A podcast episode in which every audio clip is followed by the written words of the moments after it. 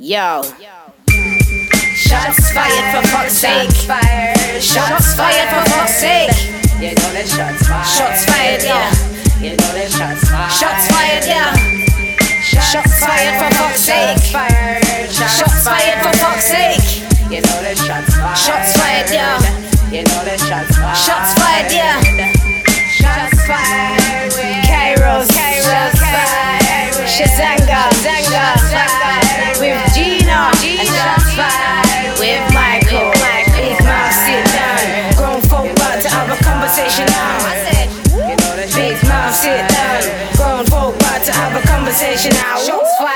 Up? I made it. You made it. Booyah. Ooh, yeah. You're, you're actually at a job. You are actually suited and booted. You are in the midst of your daily grind. And yet Chisanga Malata sat on his ass in an airport on a delayed flight schedule cannot make this broadcast.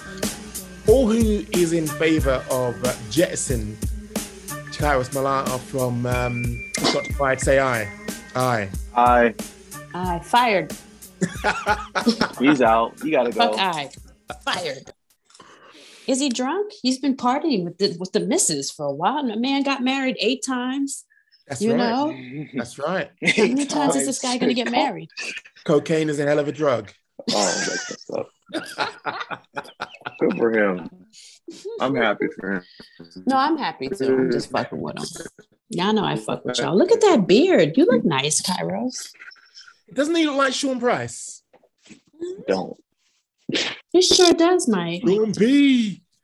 For Kairos, get you a get you a shape up and get out there and get you a Mhm. lady. You look nice. Um, there are already things happening as you saw. Oh yeah. Saw. no, I'm joking. I'm just having fun. You know how you snag them though. You know how the winning formula, you know, time immemorial is to send some pics in the DMs. Those weren't DMs. Those were in text, man. Those are straight to text. True. Kairos has learned from that, by the way. you gonna learn today.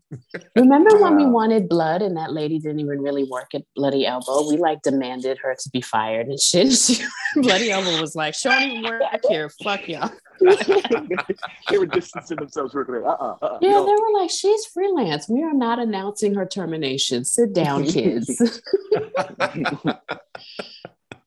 Well, we're gonna freestyle this as usual. Let's crack on because my uh, mushy chips, peas, and beans are uh, waiting for me after this. And uh, why are you looking like that? It's a beautiful meal. You you just don't appreciate British cuisine Mm-mm. until you've tried it. Come on. I'm gonna try it when I come visit though. I want like a I want a carb sandwich, the fries and the sandwich. I want Indian food because I heard Indian food out there is popping. Someone just told me Chinese food is popping in there. One hundred percent. Anything but English food. Just avoid that. Yeah, that's what I heard. But I still want like a pea, like what do y'all pick? French fries and peas in this in bread or something? Like Uh, that's the chip butty uh, fries. Actually, chips in bread is a chip butty. Uh, you can go for mushy peas. Uh, how about some jellied eels? When you come over here, seriously, I'm going to video Yeah. it, and it's going to. You should. It's going to be you doing the taste test. First of all, we're Yeah, going to I start did with it. jellied eels. I ate this in, in Thailand. What is I- that? that that's a cricket. You- Wow. after after I took the photo, I ate it. it does So- actually look quite Oh, nice. no. It, it looks a Mm-mm. bit like it looks a bit like dried prawns. it wasn't bad. It just wasn't for the I didn't like the texture, but it was like almost like a sunflower seed taste, like a salty. Wasn't bad. That sounds like my type of thing, actually. But anyway, let's crack on with shots fired. As usual, in the Oh. this week with firearms is G. What's going on, G? Ain't not much. What's up with y'all? Well, Kairos, jump in. What's up with you?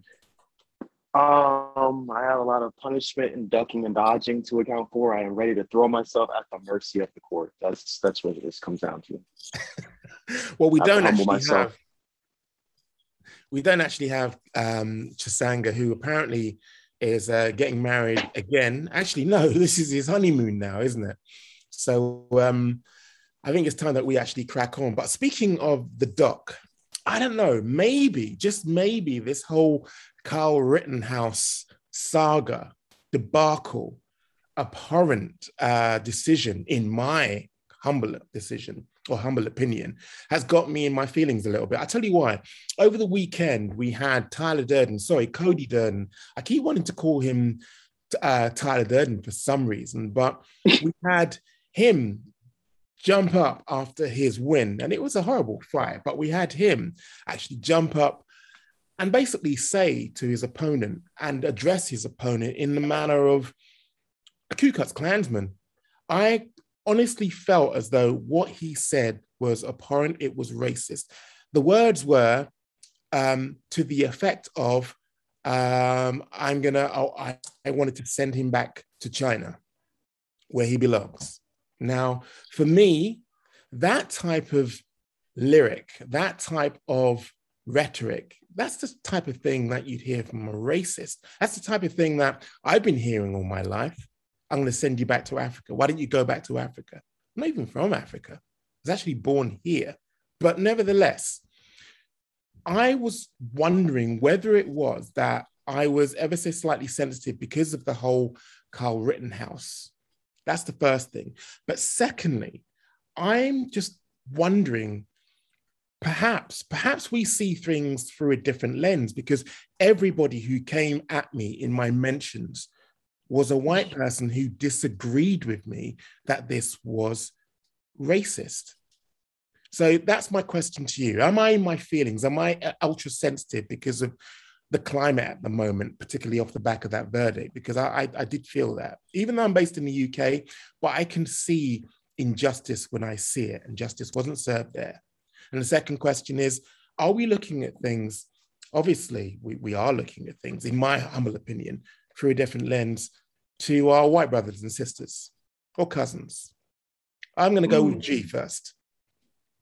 Okay, so you hit me with like some compound question, some compound questions. Yeah. Um, so the first question, Mike, is in reference to the Kyle Rittenhouse um, deliberations. Mm-hmm. Okay. Um, what I think about that was that that trial took place in Klan country. And if you didn't notice, if you followed the trial, the judge was already biased. I mean, he referred to Black people as Blacks. He did it, you know, he he let Kyle choose his juries out of a hat. It was insane. And the reason why is because that is like a very racist area. So I was not surprised with the outcome. And also, too, he's a white kid that went to a, um, a rally about Black people and Black Lives Matter and like shot people. So of course he was going to get away with it. Now, I think that translated into MMA this weekend. I think this country is just under fire with everybody discussing it and it kind of divided us. So what right. happened was K- Cody Durden took advantage of that. And Mike, you are not in your feelings. I also thought like this guy is, must be a proud boy. You know, like um, you know, the Klan is getting kind of old. That's old school racism. But I'm like, maybe he's no, it is. You know what I mean? Like nowadays, mm-hmm. it's like the Proud Boys or some alt right group. So like I just I just assumed he was a proud boy and I thought that Zidan from Bloody Elbow would eventually pull up all the information needed and write a beautiful article on how he found out he was a proud boy but MMA Twitter did it on their own without Zidan from Bloody Elbow. They found every racist tweet he's ever posted and it confirmed that he's a racist. However, if I was Dana White, I would cut him just to make an example, and Kairos, you and I talked about this in spaces last night. He's not an asset to the company. He's not an exciting fighter. And he said something on ESPN that was just distinctly a racial slur. They need to quietly cut him and just kind of send a message to everybody else because I understand that Dana lets hmm. people discuss their political ideologies, but that was a racial slur. And also, ESPN and Disney are now involved with these UFC fights. So at some point, if someone escalates this to the N word with the ER at the end, or if they continue to say Chinese people need to go back to China, you're going to interfere with the Chinese market and also ESPN and Disney business. Someone is going to intervene. So if I was Dana, I would fucking cut him now to send a message. And Mike, just to piggyback off of your topic, do you think that this escalates and someone else kind of rides this wave of racism and makes it worse? Do you think we're gonna? You think someone else is gonna make a horrible comment, being that Cody Durden opened these doors? It will, because when you think about it, this has been the climate for a long while. This has been acceptable to Dana White, who puts it down to banter, who puts it down to pre-fight spiel, who puts it down to well, these two uh, fighters who are actually going to go at it in a cage. What do you expect? Are you expecting us to actually rein these people in? No, is how he's kind of put it. It's acceptable. But just to complete um, your answer to my question, are we looking at things rather oversensitively because we're looking at it from a black lens. Because as I say, I was it, there was a distinction in my mentions. It was all white people, and they, they were they were not having a bar of this notion that it was racist. What I mean, what wasn't racist about it, Mike? I don't understand the question. Maybe like telling someone to go back to China or Africa is like that old school racism. That's like that. like Klan talk. You know what I mean? It's not even updated or up to par type of racism or or dog whistle type of politics or politically correct racism where they hide behind racism. Like kind of like the word thug. We all know that means the n word. But that's like new age racism. Cody took it back to when you light fucking crosses on fire in someone's backyard. Like that was overt racism. We all know what the term means and i think something should be done about it now, question again. I keep I have all these questions. Did how did Daniel Cormier react to that? Because wasn't it live and with a mic in his mouth? Like, how did he respond? Your beard looks fine, Kairos. It looks nice. Um, how did DC respond? By the way, y'all. It was awkward. He trailed off with the questioning as soon as that actually was released from Cody's mouth, and it was obvious that he felt uncomfortable. It was obvious he didn't really know what to do. He was confused. He was baffled and it was embarrassing. It surely was. I, I, just don't understand how Dana White did not think to address this and to also quietly cut him. Don't forget, remember Pena, uh, violent Bob Ross was cut immediately for domestic violence charges. And the reason why they did it is because he's not a moneymaker and his domestic violence is getting out of hand. Why not do the same for Cody Durden? He's not a moneymaker, he's a nobody, and he doesn't fight exciting fights. Cut him. And that way you quell the people that are famous, like Mike Perry or even more famous fighters, from actually saying something. And I think this could be a disaster in the future. But guess what? I'm going to be right here when that shit happens and I'm going to fucking laugh. You know what I mean? I cannot wait for someone to get up there and use a hard N word with the ER at the end after a post fight speech or or when they're being interviewed after a fight on ESPN with like Anthony Smith or something. I cannot wait because guess what? Cody did. He got a shit ton of attention like he's never had before when he said that. And other fighters are going to make notice of that and they're going to teat that line of racism because Cody wasn't cut and he got a shit ton of attention. So, oh, it's coming, Mike.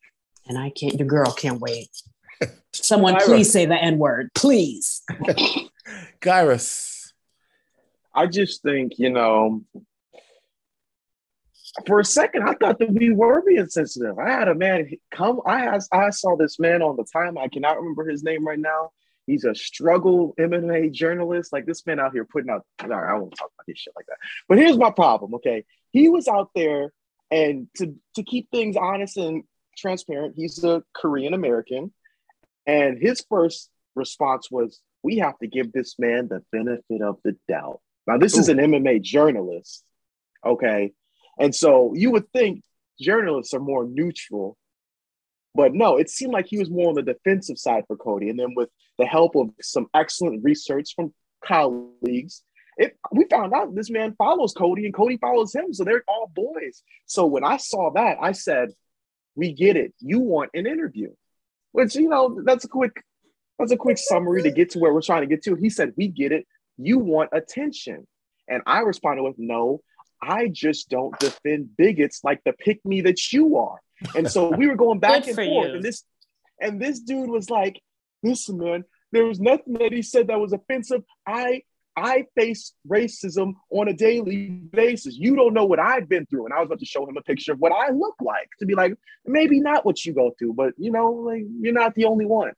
But no, I didn't do that. I just someone did the research for us. I threw together tweets of him saying or uh, slur towards um, gay people, and he was like, "Well, that's not what I did." And I didn't say nothing about that. I was like, okay, great. So now I threw him the, this tweet compilation of him saying the N word, and he's like, oh, that's offensive. That, that. I was like, no, no, no, don't back down now. That's your boy. And then he got defensive, like, oh, I just admitted that I was wrong. And I never. Here's my problem though. People who have something to lose are gonna gravitate to not sticking their necks out for it to be chopped off, whether they are truly actually offended or not, or whether they don't want to anger their base that they built that they know would get upset with them bringing attention to it. So, to answer your question, I think more people are offended by it than they realize or that they want to admit. And the problem is, unless they have concrete facts to support their the behavior that someone has been exhibiting for years and then continued on national television, they still don't want to stick their necks out and admit that someone's a bigot. They just want to say, "Oh, well, I was wrong about giving the benefit of doubt." So, um, yes, people need to finally speak up for when they're offended. People need to stop being pick me's and wannabes, wannabe journalists who are not dead center and terrible at their job. Can't say names correctly, put out terrible quality videos, and can't put out good audio. You, you know what? My point is just this Cody is a dick. He's a prick, and he should be cut, but he's not going to be cut. You brought up violent Bob Ross. That was the second time he was accused of domestic violence, not the 1st mm-hmm. And they didn't do anything about the first time. It was only the second time where they're like, "All right, now you got to go." So Cody's right. gonna get a pass. He'll be fine. He might he might even get a main event slot in the next three to five fights if he can put together a winning streak. If we're gonna keep it up, I think so, so too. Um, yeah. as, as much as I want to say, yeah, he's gonna be gone. I don't think ESPN and Disney give a fuck about MMA for as many characters and shit that happens in the sport the fact that no one is really getting suspended, I just don't think they care about MMA. They're just like, you guys aren't big enough for us to even think about it. Unless you're trying right. to spread COVID, we don't give a fuck. So right. yeah, we're definitely not being too sensitive. We're definitely on to it. We're picking up things and people who aren't aware of it or people who want to be pick me's always want to just ride the wave of stop getting offended. And it's like, well, fuck you. Can I address the pick me thing real quick? A lot of times too it's not just that he's being a pick me. A lot of times people want to jump to defend their friends as if they don't know their friends can be nice to them but also like a racist asshole to other people you know you ever notice like when a me too guy is called out here comes some dumb bitch like he never tried to rape me. Bitch he just mm-hmm. didn't try to rape you. That's all. Like he might have tried to rape another bitch just not you. Do not jump to defend your friends because you don't know how they're acting when they're not with you. And just because they're good to you doesn't mean they're a good person to other people. So a lot of times if somebody gets accused of something and you're not familiar with them behaving that way you might want to ask questions. You might want to just sit back and just be like I know I didn't experience this with him, but maybe I need to sit and listen and figure out if he actually did this or not before you just come to defend somebody. And perhaps that journalist was doing that. Perhaps he's friendly with Cody and was like, he's never told me to go back to China, so he's not racist. And a lot of times people do dumb shit like that. And look how embarrassed he was when you brought up all the other racist tweets. Maybe because he didn't know his friend was out there putting all that shit out like that. Now he's backpedaling. Stop defending your friends when they're accused of shit. Just because they're a good friend doesn't mean they're a good person. You know?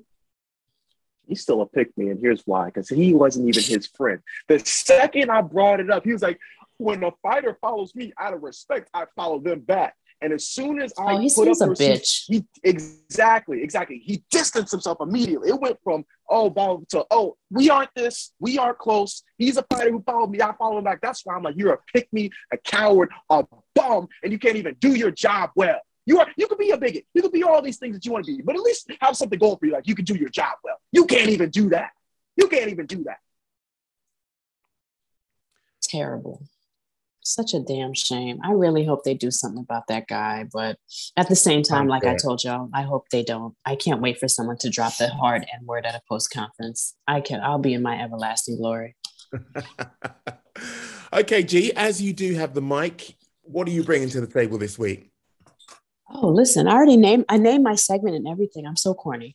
Um, my segment is called Win Streaks or Nah, Not Enough Sun. And this is something that I want to keep talking about. Kairos is probably tired of it because I keep talking about this in goddamn spaces. Okay, so here we go. I have been noticing a cultural shift in our sport. I think our sport is evolving, But one of the shifts that I'm seeing is that we no longer value win streaks. Okay. And I'm an old school hardcore fan that doesn't like any fun. And I think that if you go on a long ass win streak, you should get a title shot. But let's discuss it. Okay, so before the notorious Belal Muhammad eye poke, Leon Edwards was on a eight fight win streak.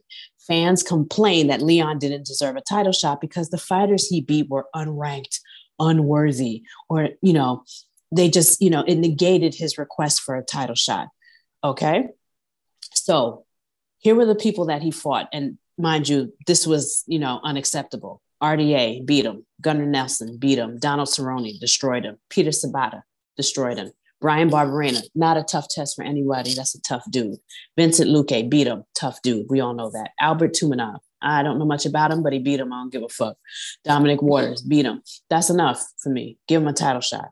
However, check this out though fans are clamoring for Justin fucking Gaethje to get a title shot because he only lost to the champion Khabib once, and he rebounded from that terrible, embarrassing ass loss by beating Chandler, a ranked fighter, in a barn burner of a fight. Congratulations! I love that fight. I was there. I was exhilarated. I don't think he should get a title shot for beating one fucking person in a barn burner.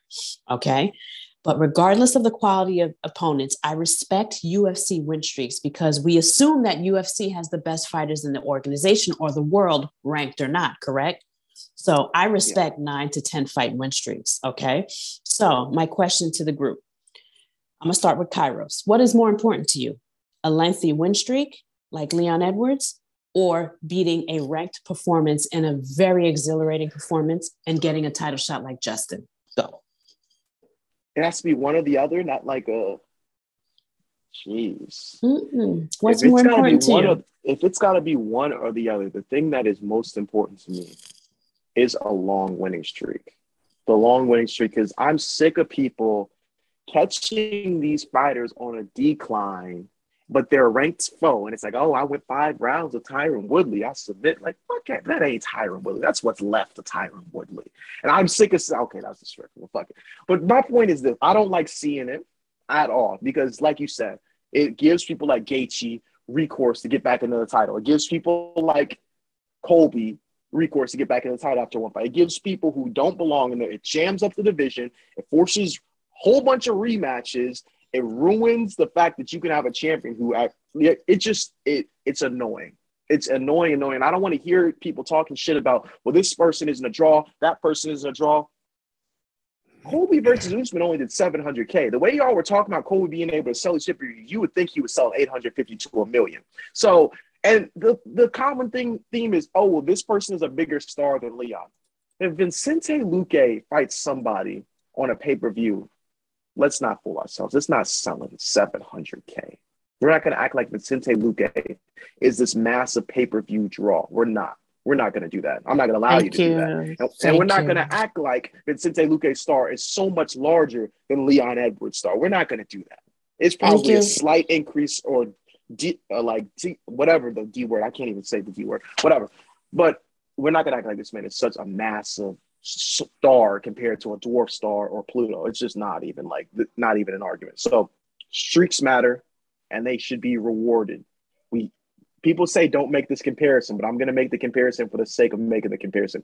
Tony Ferguson went on a crazy winning streak. Yes, his winning streak is a lot more touted and goaded than Leon Yes, it was against better competition. Yes, it was against ranked foes. Yes, it was against top three, top five, top seven, top 10, top 15, and the top of the unranked. Yes, I'm not trying to say the strength of schedule is the same, but what I am saying is his winning streak was not appreciated and rewarded, and we kept handing him interim title fights and number one contender fights until it was done.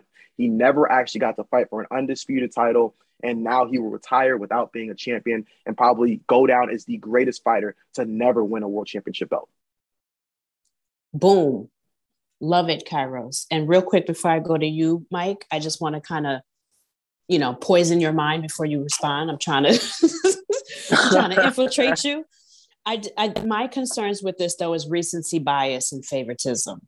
Notice on a long, lengthy win streak, regardless of the opponents, no one wants to give Leon a title shot. But because Justin is this fun, exciting fighter, they want to give him a win after one fight.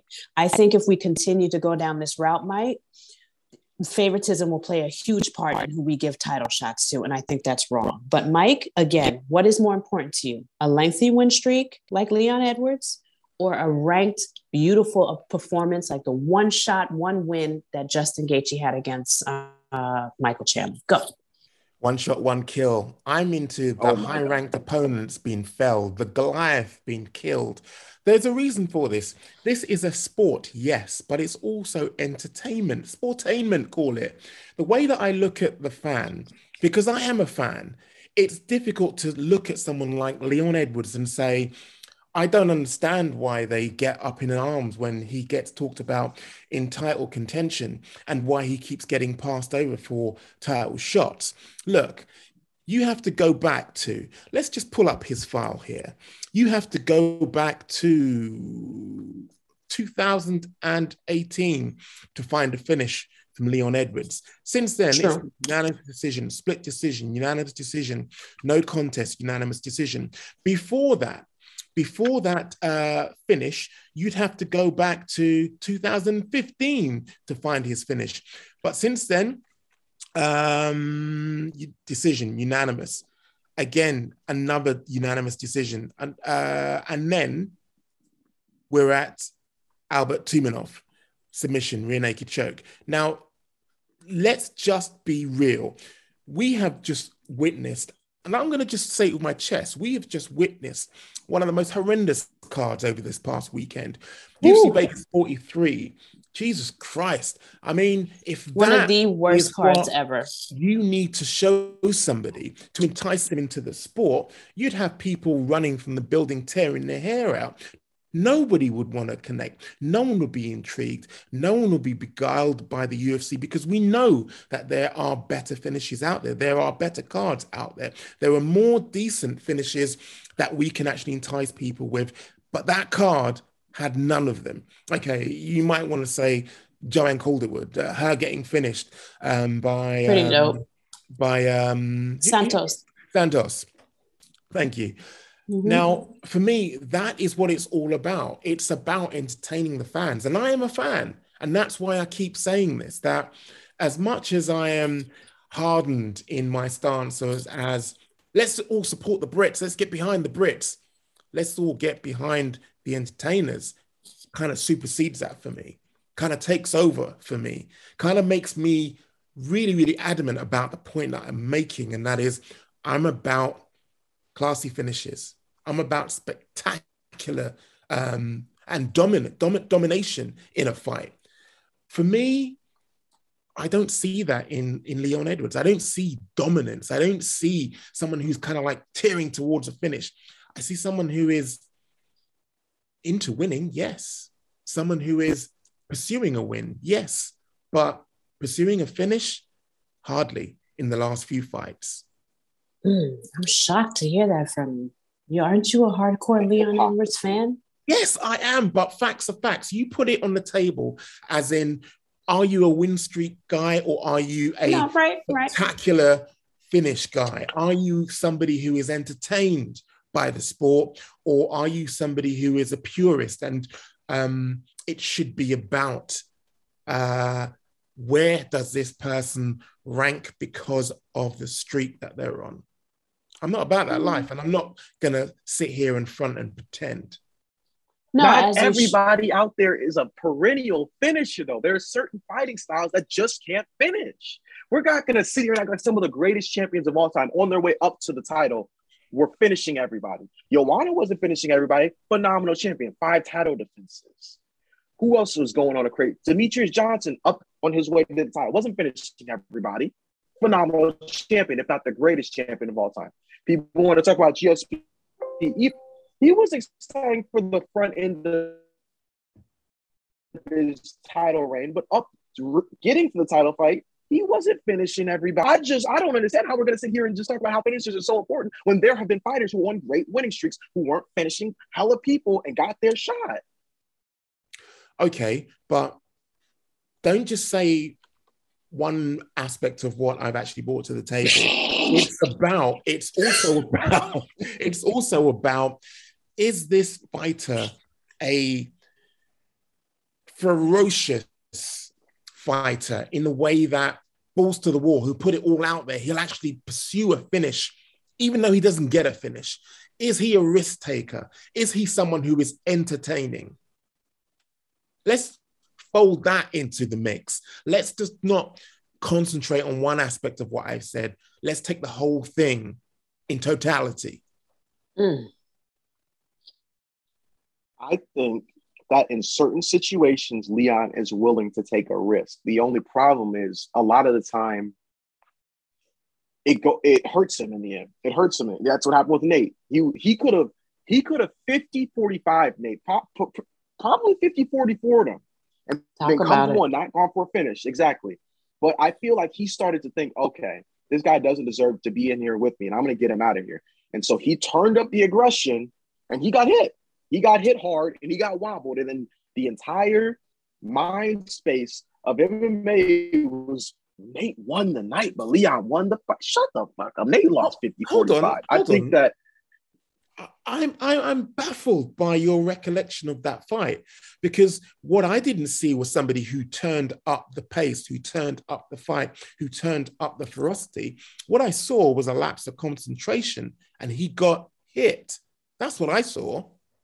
I saw someone who got up in front with a comfortable lead in rounds one and two, thought he could coast for three, thought he could coast for four, and then was like, okay, I got to get him out of here. So he tried to turn it back up in five and got penalized for it badly. That's what I saw. You know, me, I'm a man who sees everything in totality. I see everything. I don't miss anything, Mike. So that's what I saw. If you want the actual advice and the actual analysis of a great fight, talk to me. I'll help you out. You're welcome. My, well, I have a question for you, Mike, real quick. I have so many questions tonight. Mike, I, I conducted a spaces and I noticed that a lot of African American males and um, European males from the UK see themselves in Leon. And a lot of them feel like they do not get a shot in life. And they feel like that's what's happening in to Leon Edwards. And they feel that way Really? because they are black men. How do you feel about that? Is is this is that is that something that can be parallel? Like, I'm not joking. Kairos, you were there in listener mode. African American males and black men from the UK bonded in the particular spaces that I was in, not my own, I just hopped in. And they literally had a discussion on how Leon Edwards represents them, a black man that can't get his shot when it's due. How do you feel about that? But you see, that's why I don't see myself in him. Because yes, he has been passed over, but it's not because he has the skill, the desire, and the finishing power, and the tenacity and the ferocity. It's because people look at his fights and say he's boring. He's not a finisher. He isn't someone whose tenacity um, outshines and outrides his, his opponent. He's somebody who's looked on by the fans as somebody who basically pursues the win, yes, but is not a massive risk taker, is not a balls to the wall fighter, won't go in for the phone booth style exchanges. It will just be enough to win. And that, that's why I don't identify with him. Yes, he is a Brit. I identify on that level, but I don't see him as somebody who hasn't got the shot, so he represents me. Because as far as my own personal experience is, I will always get the shot because by hook or by crook, I will pursue it until I get there. And Mm. it's to do with my upbringing. My mum and dad taught me this is one constant in your life. You have to be a hundred and fifty percent better than any competitor, regardless of skin color, regardless of sex, regardless of any criteria. You have to outshine them. That's the way I look at life. So I will get there eventually because I will outshine you. Thank you, Mike. Sounds like you had wonderful parents. And guess what? My parents taught me the same thing. But I Hmm. do kind but I do kind of understand that not everybody has wonderful parents like me and you. And I do also understand the fact that a lot of black people, and it's particularly black men, do feel like they're not getting their shot in life. How many times have we discussed that Tyron Woodley is being treated differently in the UFC versus like a white champion? These things do exist, but I Yes. did find that their commonality with Leon and being his fan for that was kind of weak. Yeah, and I don't, you know, like at the same time I can get it, but I was just like, if y'all don't just admit that the motherfucker boring or in the cage and outside of it and just move on from this and still be his motherfucking fan, that would Yes. be great. We don't need to make the- this into um, you know, Dr. King and the things that he's done and how you can relate to that and um, no no justice, no peace. No, the man is boring. He sits out too much. He does nothing on social media to make himself interesting. He can literally give his phone to someone like Ali and cause a little motherfucking trouble and put his name out there, and he can fight more often. None of them agreed with me on that, but they did feel like he wasn't getting a shot because he was a black man. I'm shocked and surprised that the unifying feature of that conversation was to be content with mediocrity. I'm not saying that he is mediocre, but what I am saying is he's hardly a shooting star, a guiding light. He's hardly an exocet missile when it comes to strikes. He's hardly somebody who actually, with tenacity, with ferocity, is pursuing that finish. He isn't. But what I can say, what I can say is because he is a Brit, I will ride for him. But it's only because of that. I cannot equate or see myself in him. Kairos, you look as though you're uh you're He's like this. to get back in there. Listen, yes to what both of you were saying. Yes, a hundred million percent. He is not a massive star. He understands that he is not that important. He understands he's not that talked about, not that well known. But it seems like he can never, ever come out on the right side of the equation, even though it's not his fault. Okay, we're complaining about the activity. He better fight Hamza, an unranked fighter who hasn't beaten anybody. Remember this conversation earlier this year. Oh my gosh, he should fight Hamza. That'll definitely raise his star. Okay, great. I'm gonna fight Hamza. Hamza pulls out twice. Look who's out there still getting criticized for sticking it. He didn't have to take that fight. He didn't have to, he could have just been like, no, you guys are gonna hate me anyway. Still did it. Hamza pulled out. Still, he gets punished for it. Same situation with Woodley. Oh, I'm gonna fight Woodley. COVID happens. Oh my goodness. Oh, Leon doesn't want to fight. Okay, great. Leon's out again. How about Leon fight Jorge Masvidal? Rekindle the beat. Re- restart what we wanted to see two years ago, even though Leon was Sell trying the to beef. fight him. Sell the beef. Exactly. Okay, but but he was trying to sell the beef two years ago, and Jorge wasn't trying to have none of it. But now people are like, well, you better try and rekindle the beef after two years, even though Jorge XYZ. Fine. Leon says, I'm gonna fight him. Let's sign it. They sign the fight. Jorge pulls out, oh, Leon's so inactive. Why can't this guy not win? Why is he not able to win? Everything y'all say, and it doesn't happen for him, and he gets penalized for it.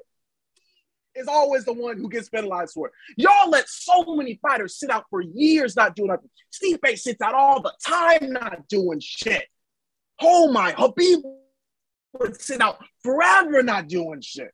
Dominick Cruz had an interim title champion defend the title while he was out.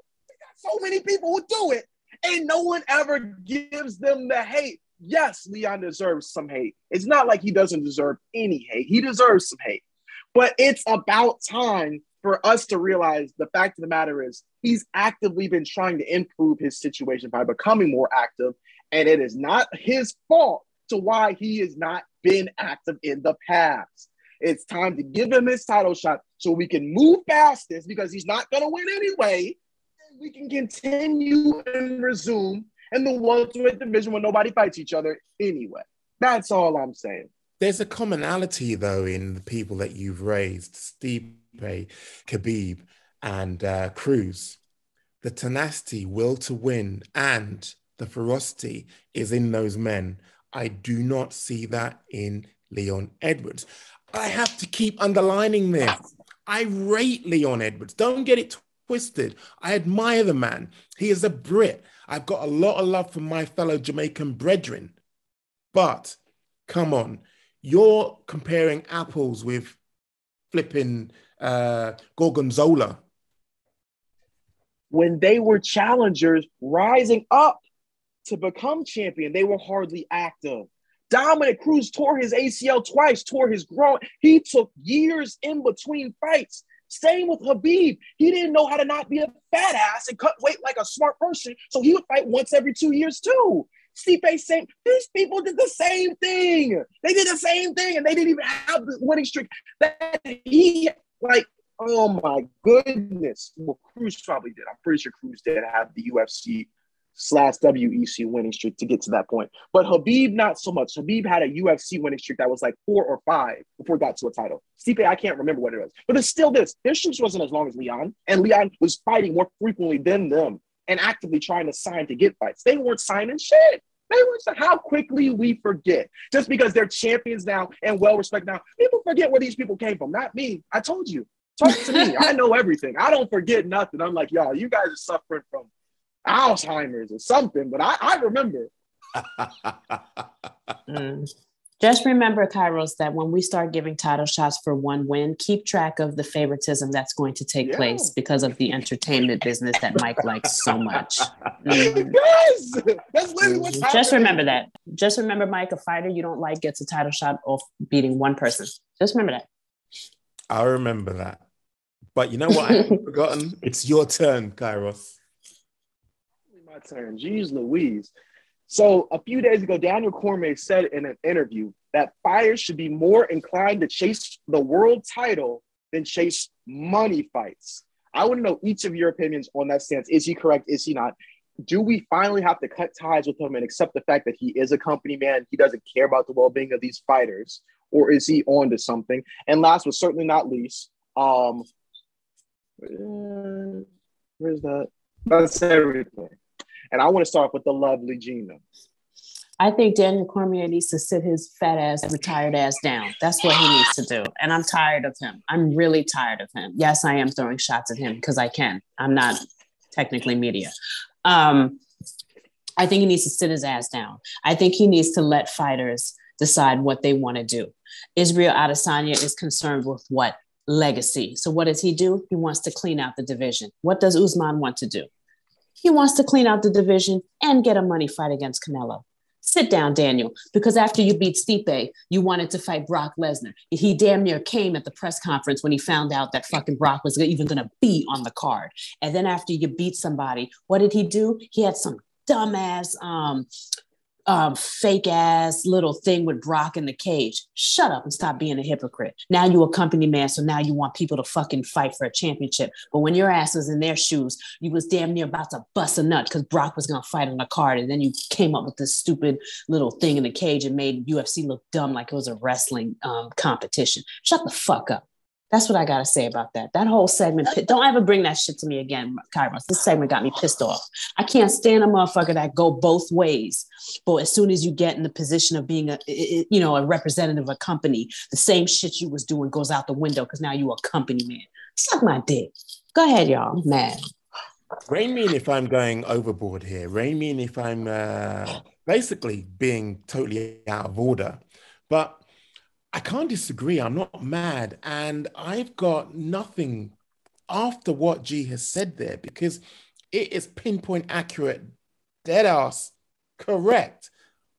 The thing I would just kind of add to this, you know, it reminds me of, and it makes me really sad. We all know back in the day, back in the day, there was the house Negro and there was the field Negro. Now, what this reminds me of is Daniel was a field Negro, but now he's in the house. He's asking Massa, is we sick?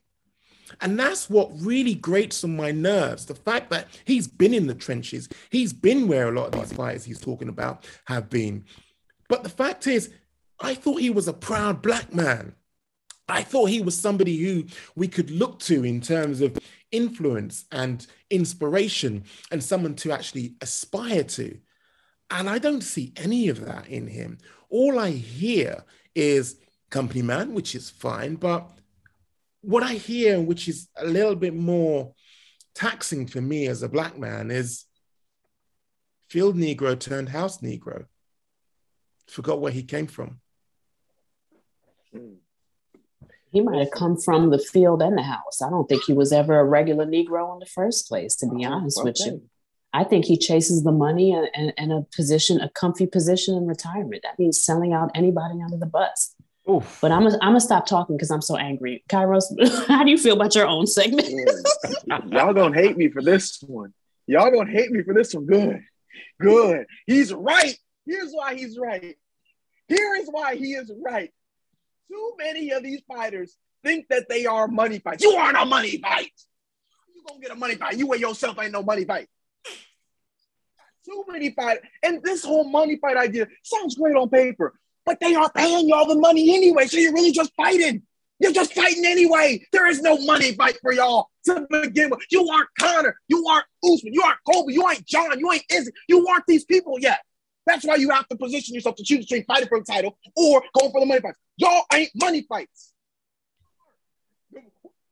Some money fights that fans wanted to see. Remember when they were like, oh, Sage Northcutt versus Mickey Gall, the two white guys that were expecting to do big things in the UFC. How much more money did they get paid for that fight? They got their same contract fee for that fight. Not supposed to be a money fight. Oh, how about another money fight? Paige VanZant fought so and so. Oh, that was a money fight? No, it wasn't. They got paid their same fee. They didn't get nothing. In, there ain't no. There, you're not a money fight. The, there is no such thing as a, a money fight unless you're a massive star. So Daniel Cormier's stance means absolutely nothing to 98% of the roster. 98% of the roster. You better take those fights to position yourself to compete for a world title and then win a world title so that you can become a household name, so that you can actively go after those money fights. But those people who aren't following in that category, this doesn't apply to you. You better get your ass in line and fight for the title. What about a fighter that is struggling financially and the money fight is going to get him paid? Look at Tyron Woodley. Maybe if he got his fucking money fight, he wouldn't have fought Jake, whatever, and embarrassed himself. What is wrong with the fighter trying to get paid in an establishment that underpays them? And also, didn't fucking DC try to get a money fight with Brock? Is, is DC even a name outside of Brock? Like mm. he was he was chasing Brock's coattails for that money fight. Yeah. Okay. So I don't understand. Perhaps he needed the money then, but now that he's a company man, he doesn't need the money. So maybe he's pushing fighters to go in a different direction. But that's just me, though. Go ahead, Kairos. They always need the money, but that's the key thing. You mentioned DC and Tyron Woodley. They were both already champions and established their names when they were trying to get those fights. So it didn't even matter anyway. They, they deserved that. But for but for an Adrian Yanez or a Randy Costa trying to sell us some money, but get the fuck out of here! Wait, that was a super. They, for that fight? they thought that was a super fight. You, that fight was supposed to be on the early prelims, like early, like Facebook level prelims, but they marketed themselves through social media to build up the hype that it got put on the main card. It was like the bottom of the main card or maybe the top of the prelims. Mm-hmm. And everyone's like, oh, this is a money fight, X, Y. It's not a money fight. They got paid the exact same thing as they would have regardless. That ain't they no money fight. Who said that That's shit? what I'm I'm just saying what people say though. I'm not saying it. I'm just saying though. You know what I mean? Or a situation where what's another more high profile fight? Um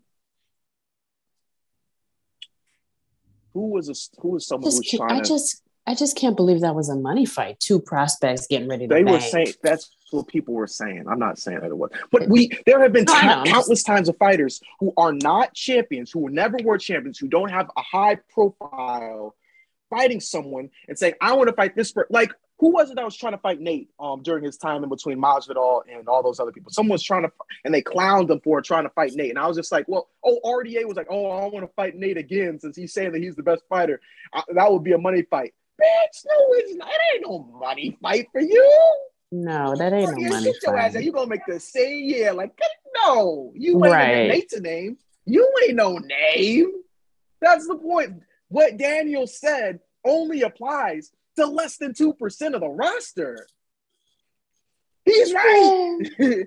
Get your ass to fighting in the line. Get outside and work these fields for us real quick. Make that winning streak so you can finally. Be, okay, that's messed up. I, I, that's- I crossed the line with that one. But you know what I mean. I crossed the line with that one. I apologize. I should be apologizing. I just told DC to suck my dick. I I should ain't apologize for that. I ain't apologizing for nothing. I didn't say I was. Mm-mm. I said should, but a, a bitch is not. Okay. Okay, we are at the top of the hour, and I'm intrigued. What are you guys up to this week? Considering, isn't Thanksgiving on the 24th? I mean, you have to educate me now because I know nothing about it. 25th. It's usually. 25th. Yeah, I was about to say. Yeah. was like, yeah. Okay. I actually don't have plans yet. I gotta figure out where I'm going, what I'm doing, and, and you know I'll be eating somewhere, but I have to I have to figure mm. that out. Mhm. Mhm. How about I'll you, be Clara? my face. Uh, we got half the black community coming into the house. Like my brothers came across from Florida. I got brothers coming from Indiana. We got family coming from Chicago. Like the house has become a hostel, which is great. I love my family. I'm excited to get drunk and argue about stupid stuff all week. So we Oh, got that going beautiful. for us. Maybe, yeah, exactly. It, it'll be great. We'll have some neighbors over, some friends too. It's gonna be good. Nice. Beautiful. Beautiful. Well, we don't have any Thanksgiving uh, celebrations over in the UK. It's not something that we actually partake in. So um, Thank God. Y'all would just eat beans and shit if y'all did. shit. Oh, 100%. But this weekend, if anybody who is listening wants to partake in something which isn't MMA, on the 27th, and that is Saturday, is coming Saturday, I'm doing a Spaces look or Twitter Spaces look at King Richard, the new film starring Will Smith about the two sisters, Venus and Serena. So we are convening a panel of world renowned, actually, they're just based in various quarters of the world, but they will be accompanying me to review the film. And um, if you're listening and you want to join us, follow me at Mike Woe TV so that you can get involved at 9 p.m. GMT or 4 p.m. EST, Eastern Standard Time. So, speaking of socials, do you want to shout out your socials, guys, so that people can follow your work on the timeline and um, see what you're up to? Yeah, I'll hop on that. I am just Gina MMA. Uh, feel free to uh, follow me. I probably won't follow you back. And also, um, feel free to jump in my spaces, and I still won't follow you back after you do that. But you know, have fun, knock yourself out. It's a defense mechanism, but it's it's all good. Just Gina MMA. Kairos. Nah, I'm good. They don't deserve me. It's a privilege to have access to me, not a right. You don't get if you come across me organically, that's great. But I'm not telling you shit. Hear that? On that note, peace. Later.